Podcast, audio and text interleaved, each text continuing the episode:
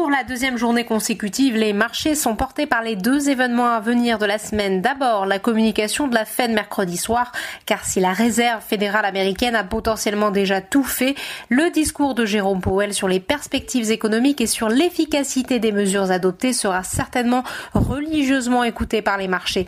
Au niveau européen, tous les regards seront évidemment braqués sur la BCE jeudi en début d'après-midi. Après un pic à 4600 points, une première depuis le 11 mars, le CAC 40 a finalement temporisé, certainement freiné par la présentation du plan de déconfinement par le gouvernement, car la reprise progressive de l'activité le 11 mai n'est évidemment pas synonyme de sortie de crise.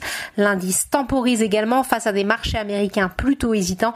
Il termine finalement sur une hausse de 1,43% vers les 4569 points. Par ailleurs, les marchés actions semblent avoir intégré la pression sur les prix du pétrole. Dans l'actualité des valeurs, les publications trimestrielles se poursuivent et le nivellement se fait par la négative, les investisseurs saluant des résultats moins mauvais que prévus.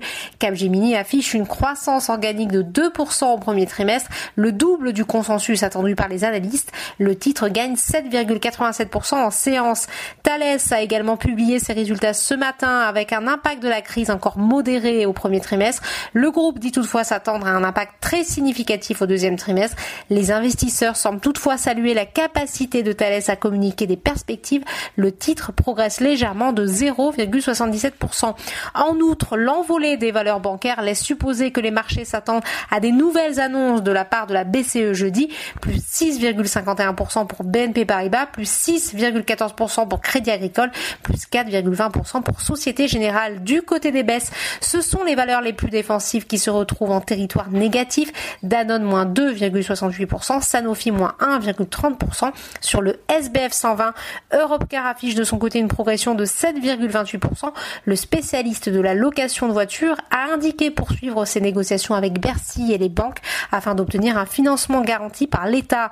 En outre, son actionnaire Eurazeo a annoncé prendre part au plan de soutien. À noter également la très forte hausse de la biotech DBV Technologies, plus 16,22%. Voilà, c'est tout pour ce soir. N'oubliez pas toute l'actualité économique et financière est sur Boursorama.